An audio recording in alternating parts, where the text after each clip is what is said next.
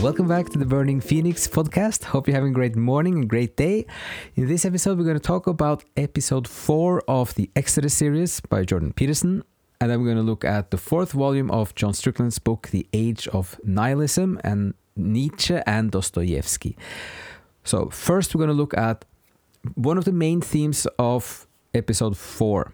So, the Exodus series is again then uh, a panel debate led by Jordan Peterson, and he has with him uh, Jonathan Pageau, James Orr, Dennis Prager, Os Guinness, and several other people.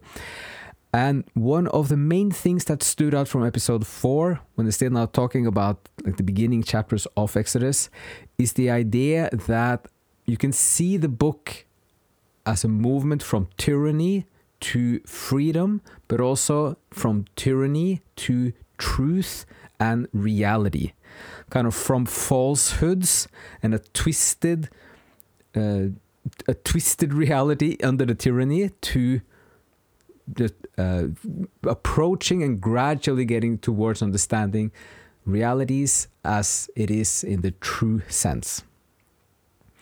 So they talked a lot about the 10 plagues as symbolic of the, these steps towards reaching kind of uh, reaching a, a better understanding of the truth through the disintegration of the tyranny. So we had 10 plagues. You have first like the water, it turned into blood. Then you had the frogs, you had the lice or gnats, you had the flies. So it kind of moves upwards from the water to the frogs, the lice. So it's kind of a, something, it's, a, it's an increasing um, way of creating, like problems are manifesting themselves. And then you have the livestock pestilence, the boils, the hail, the locusts, the darkness. And the tenth one is the death of the firstborns. So it's very interesting to, to view this in terms of uh, also what is happening these days, these weeks as well. Like, uh, if you look at America and you look at how something seems to be unraveling in terms of falsehoods and in terms of things in the media or in the internet that has been uh, spreading things that are kind of in the interest of those who control the media and the and the, the culture and the internet. But then there might be a movement now that you see that there's a reaction from kind of reality itself.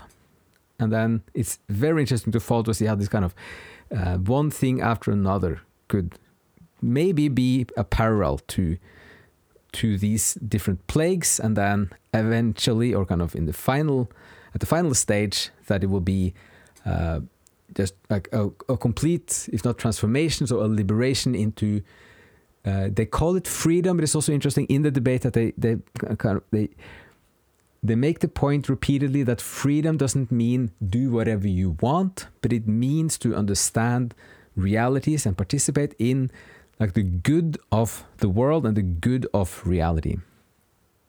It's also interesting with uh, the tenth plague, and because that's the one that makes the pharaoh change his mind. So this is the death then of the firstborn of of um, in every Egyptian household, and this is the most severe punishment from the divinity. But you can also see like the reaction from reality for the pharaoh's refusal to free the Israelites from slavery meaning to kind of hold the tyranny. These, uh, just a bit more like uh, info here. The Israelites were instructed to mark the doors of their homes with the blood of a lamb so that the angel of death would pass over their homes and spare their firstborn. The Pharaoh's own firstborn son was among those who were killed by this plague. After this, the Pharaoh finally relented and allowed the Israelites to leave Egypt. So to the extent, so you can look at this as a as timeless knowledge, spiritual wisdom, spiritual insights, and then it's to the extent that it maps onto things that is ha- that are happening in America now. You can wonder how these different plagues might manifest in in symbolic forms and then kind of in, in parallel or, or similar forms, and also what the like, what the the symbolic death of the firstborn, kind of what that that would mean. So that's all we wanted to say about this, um, the fourth episode of Exodus. Uh, it's also interesting to just note that when you look at this and we talk about like the divinity as reality and truth, it is all already in, in Exodus 3.14 that you get the revelation of Yahweh as the tetragrammaton, which in Jewish Hebrew just means being. I am being. I am what I am, but it also means like uh, what is revealed is just the the fabric of existence in itself. And also, we could say that in the Jewish tradition, uh, especially then according to Maimonides, who is one of those um, uh, one of the founding theologians within in Judaism, parts of the old biblical stories are meant to be parables and symbolic. Some things are historically literally true, some things are parables and symbolic, which is very interesting in terms of understanding how, at least in Judaism, this is seen. And it kind of opens up for even more interpretation of what Exodus means, what the plagues mean. So uh, that's something we're going to keep uh, an eye on from in the coming weeks and months. And then the next topic is the Age of Nihilism. So we kept reading in the fourth volume. We got the full book now. It's uh, available like in, in PDF and EPUB form. Um, we kept reading, and we just wanted to have make one point about Nietzsche, and then read a little passage about Dostoevsky. So the thing to note, one of the things to note with Nietzsche is his relentless attack on morality, and then this idea that also Wagner had to liberate yourself, like the human freedom to liberate yourself from this suppressive, oppressive moral structure given by the gods.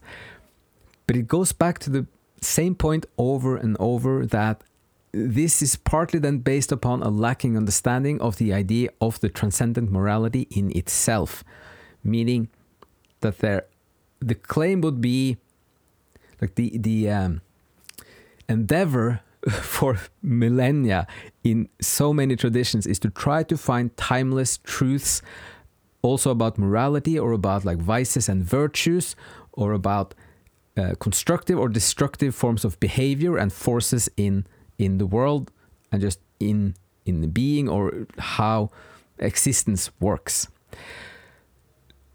so that's what's supposed to be presented in many of these old mythologies and also biblical stories, for example.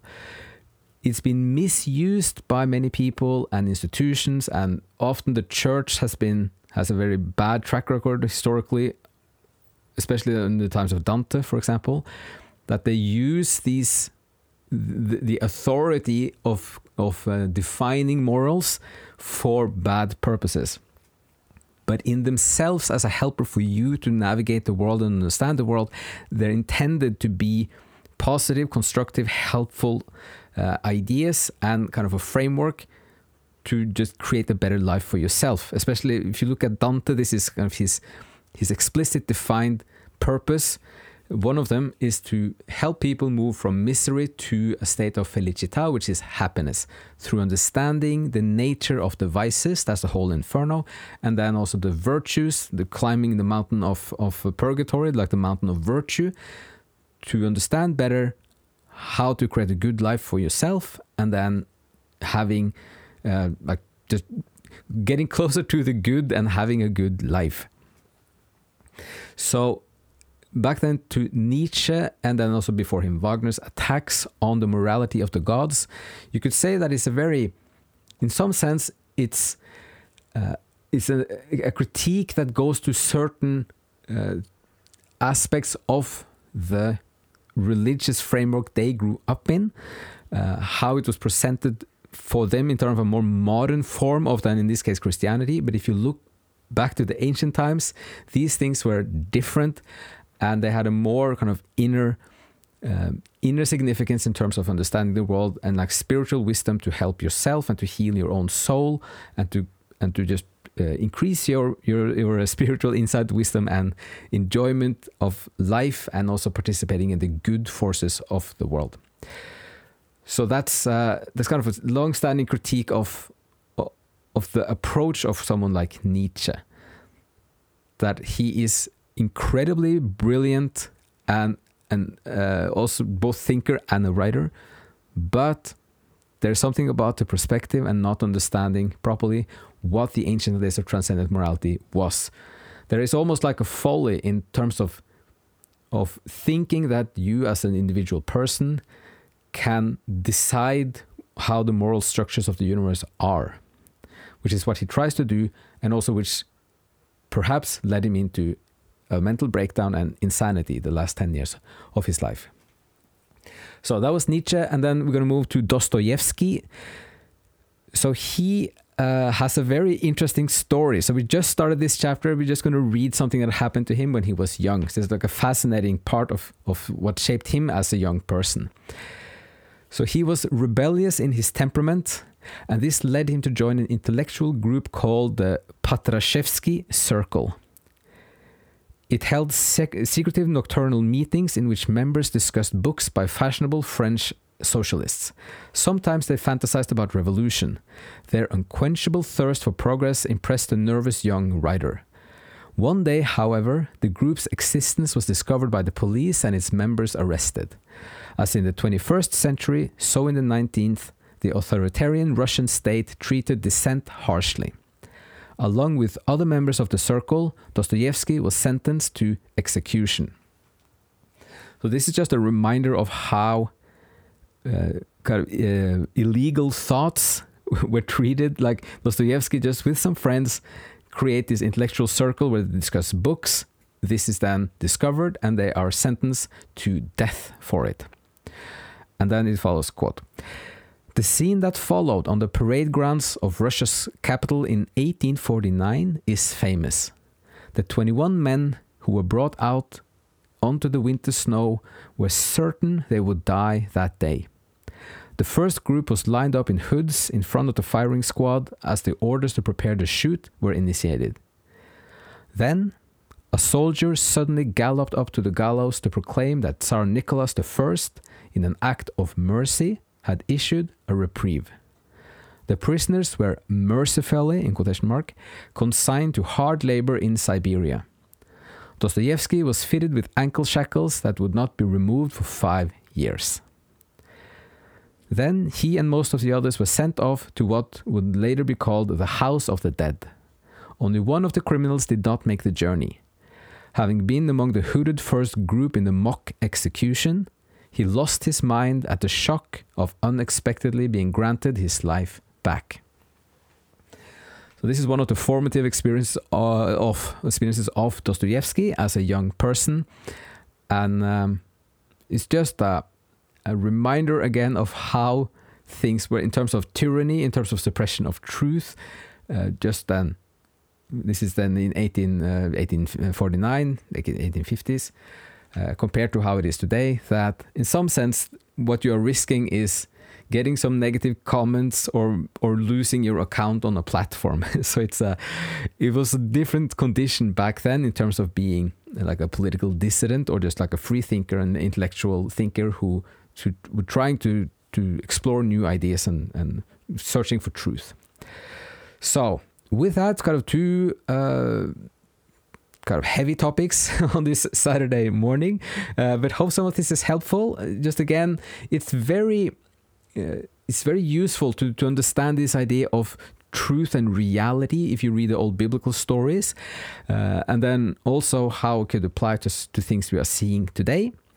And then we're going to go more back to the overall argument in Strickland's books about how the loss of the spiritual, the loss of something inner, the, like the immanent divinity, the mystery, and the and the spiritual source within you has created a, a, a gradual movement in the culture towards secularism and then atheism and then also nihilism. So that's going to be a bigger topic we're going to cover in the coming, coming uh, couple of months. So with that, uh, hope some of this was interesting and some food for thought. And as always, thank you so much for listening. Thanks for tuning in and see you again in the next episode.